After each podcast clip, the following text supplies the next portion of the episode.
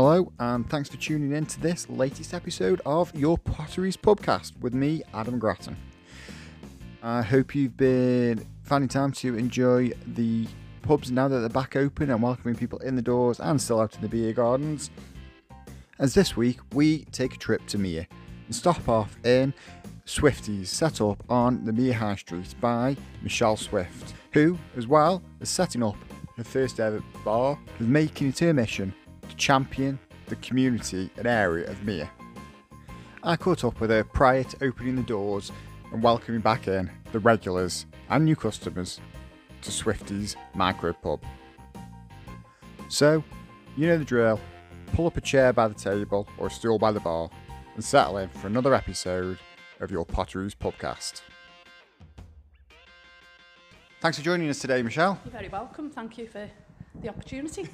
It's good. It's good to be here um, in a very unique position on Meir um, High Street, um, where there's quite a lot of you know, hustle bustle going past at the moment, um, and seemingly a, a unique place for for a pub bar. So I suppose the first question is, why start a pub on Meir High Street? Um, well, personally, I used to work for a bank, so worked in a corporate environment for many years, and it come to the place, the position where my role wasn't available in the bank anymore, so I got made redundant, and it was just a case getting me thinking cap on what can what can I do, what's what's different. Um, I've lived in Meir all my life, so I've seen, I suppose over the years, we've lost a lot of pubs. And it's not just the pubs that you're losing, it's, it's the community. You know, there's nowhere for people to meet. So that was one of the main drivers, to be fair, to re-establish a community pub where the local residents can come and have, have a good time, basically. Um, like I say, there's, there's nothing at the moment, so... I think, yeah, just, just looking around here and to get paint a picture for you, um, you tuning in, in today, there are sort of murals and paintings of the pubs that um, used to be plentiful in Meir. Yeah. So you've got um, the likes of the King's Arms in the middle, which has gone now, and uh, they've got the Meir Club. So you're really, you know, filling that void where, you know, people yeah. have, have lost so Absolutely. many places to meet yeah. over the years. And I think from Meir's point of view, the town's always had a stigma you know, and I, the exact question that you've just asked, why are you opening a pub in Mere? People thought I was doolally. Um, I am a little bit, to be fair, but... Anybody who opens their own pub has got, has got to got be, be a bit yeah, crazy. Yeah. Um, but it was about giving something back. There's people around here, they graft, you know, they work all day, and they just want somewhere, meet their friends, and it's not just meeting people who they currently know, they're picking up past relationships, people who haven't seen each other for years are now getting together. You've got people who are isolated as well, so because there's nothing on the doorstep, there's not a lot for them to do. So now it's given them, it's given them a bit of a social life and made those connections and relationships again, really.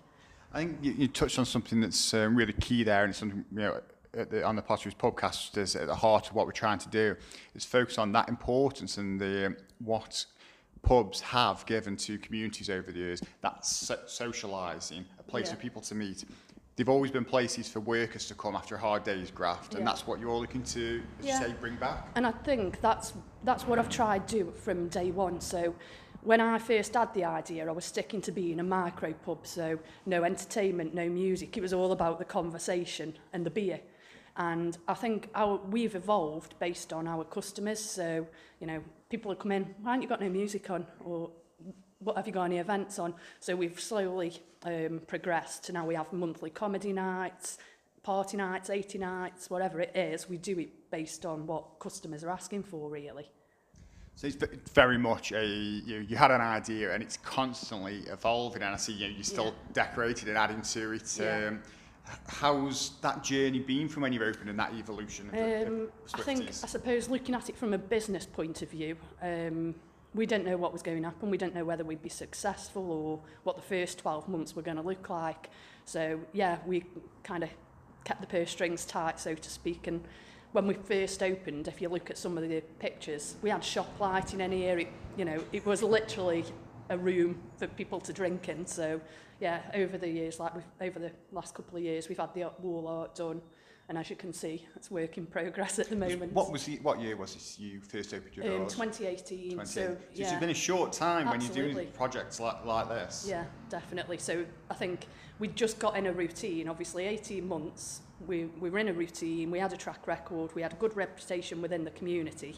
And then obviously March last year came lockdown and it feels like we're going to be starting again. Um, What has the last 12 months been like for you, being such a new Yeah, I've had well? a great time. I'm not going to lie to you. I've enjoyed staying at home with the kids because I've, I've got three young kids, three tod- three toddlers really. Um, so it's been And you decided to open a pub with Yeah. three young toddlers. Yeah, but that's I know, told you I'm like stress. Yeah, but it, it was all about fitting in with my lifestyle as well. So previously, I was leaving at the house at six o'clock, getting in at seven o'clock at night, firing the laptop up. I don't want to do that now. So I can take the kids to school, I can pick them up from school. Yeah, okay, I have to put them in bed and then rush up the pub and manage this place, but it fits in with life to some extent. It Would be, yeah, it's not, it's something you want, you want to do as well, and it's a vocation, something you've got more control of and more creativity to, you know, Yeah. get enjoyment out of, rather than just, you know, working all day firing up the laptop. You can come back and at least you know this is yours. Yeah, exactly. And I think we, we've made some, you know, we've made some friends ourselves, me and my husband as well, to be fair. It's a nice environment. Um, and yeah, we've, we've got connection with the regulars, I feel like, at the moment. So I just hope they come back when we reopen. yeah, there seems to be a, uh, yeah, it's been a common theme when I was speaking to other establishments as well about the, the Yeah. regulars. But the feeling is that, especially when you have that socialising community aspect, people will Yeah. return. What has been the um, that growth in with your regular since you opened? Yeah, what's that that, that relationship been like? Um, I think because of the lack of so, lack of places for people to socialise, it's, yeah, it's brought people together, but then we've all got one common thing, and that's we all do like where we live. So as much as other people think that Meir is a bit of a can you beep on here? Can you beep me swear words out? I was going to say, as much as Meir think people think Meir is a bit of a it's not. And the people who come in here, actually, we formed a little community group as well. So we do things like litter picks, we do fundraising, we do the autumn fair. So outside of the pub, those relationships are having a benefit on the town in general as well. So So it's already started to take on that extra dimension in life of its own, and not just being a place where people come get a, a decent pint, but also spreading out there into what actually you offer and what that pub, pub means to people in the local community. Yeah, exactly. So it's yeah, I suppose it's an ideal. Um, you you can talk to people basically. You can find out what the gripes are, and then as part of our little community group, we might go out and do something about it. So last year we had was it the year before? I think I've lost a year with all this commotion. Um, but we had we've got a nursery on the doorstep, which is Ducklings at the community centre. So they were the targets of antisocial behaviour. They were having damage to the kids area and all sorts. So we wanted to do something about it and we had a fundraising event in here, Brave the Shave. And it was the atmosphere was absolutely immense. It was brilliant. People were walking in off the street to kind of get the chests waxed and all sorts. It was really bizarre, yeah. Um, but off the back of that, we raised fifteen hundred pound. Um, we got we got Ducklings CCTV installed. They had a shed for store their equipment in. Um, we've had the, the other thing that we did, we got the defibrillator on the side of the building. So that was all through fundraising, through the regulars and through the community really. So it just feels like everyone's pulled together and the pub's a little bit like, not I suppose not the heart of the town, but it is a, a starting point. I don't know how you word that It's really. becoming a bit of that soul of Yeah, Meir. yeah, pretty much. And hopefully the reputation and we can have a positive impact on, on the stigma that we're trying to kind of diminish really. Absolutely. I mean, you know, it's, I think it's testament to what you're doing here and, and the place, as we've been talking about, pubs in the local community, that we haven't even spoke about what it's like to run this new this new place that you set up a couple of years ago and talked about the beer or anything anything like Yeah. that. So it shows, um, you know, what it means to people Yeah. and the area that um, pubs, bars are in, that they can have a real impact and be that cornerstone of community. Yeah, absolutely. So I suppose that leads us on though to you know what is it like running a pub by yourself? Um, to be fair, I do get a lot of support from my husband and my dad. They're brilliant, so they Gotta me give out. them a mention then, yeah, yeah. definitely. Yeah, gold stars to me, to my husband and my dad. Um, it was a le- massive learning curve for me, if I'm completely honest to, with you. I've never done anything like this before. Don't get me wrong, I enjoy a pint, always will, but it was a case of we wanted to keep it local. So I suppose one of the challenges is the rotation of beer. So we always like offer people, so, our customers something different. We even get customers suggesting what beers we can buy in.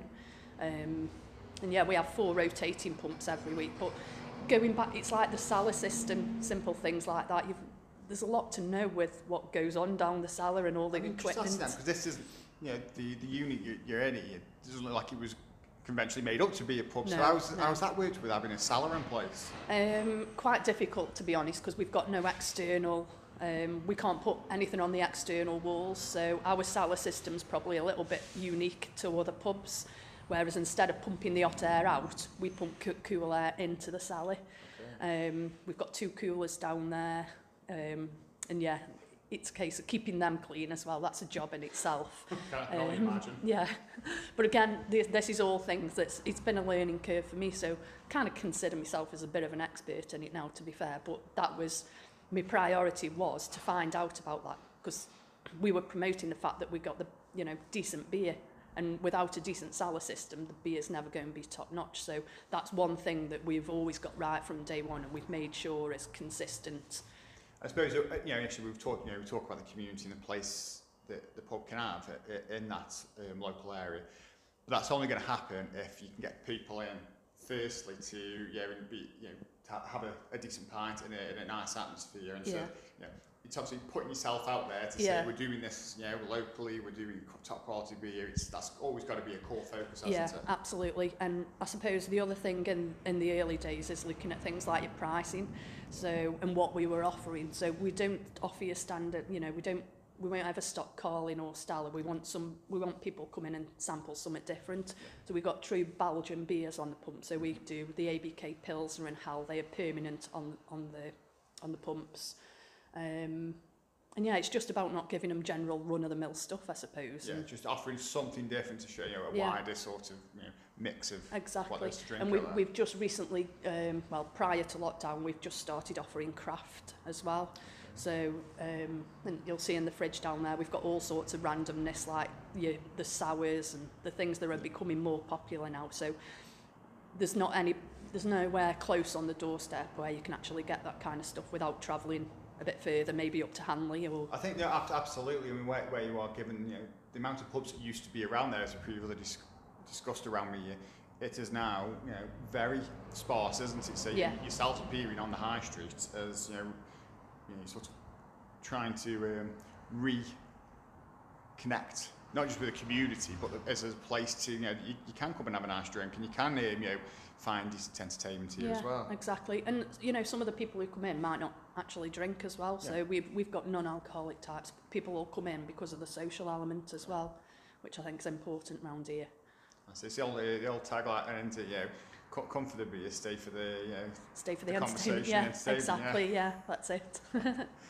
So, what's um, what have been some of the, the challenges? I mean, you've touched on them, and yeah, it's not been an easy ride. We've had yeah, the pandemic, but just in the, the day-to-day of, of running your own place like this, what are some of those challenges you're facing? Um, I think it's time really. I never see him have enough time to to to get everything done. You find like you're always rushing around, but then when you see the benefit of what you're doing, it kind of makes it all worthwhile. So if I could have an extra few hours in the day, it'd be appreciated.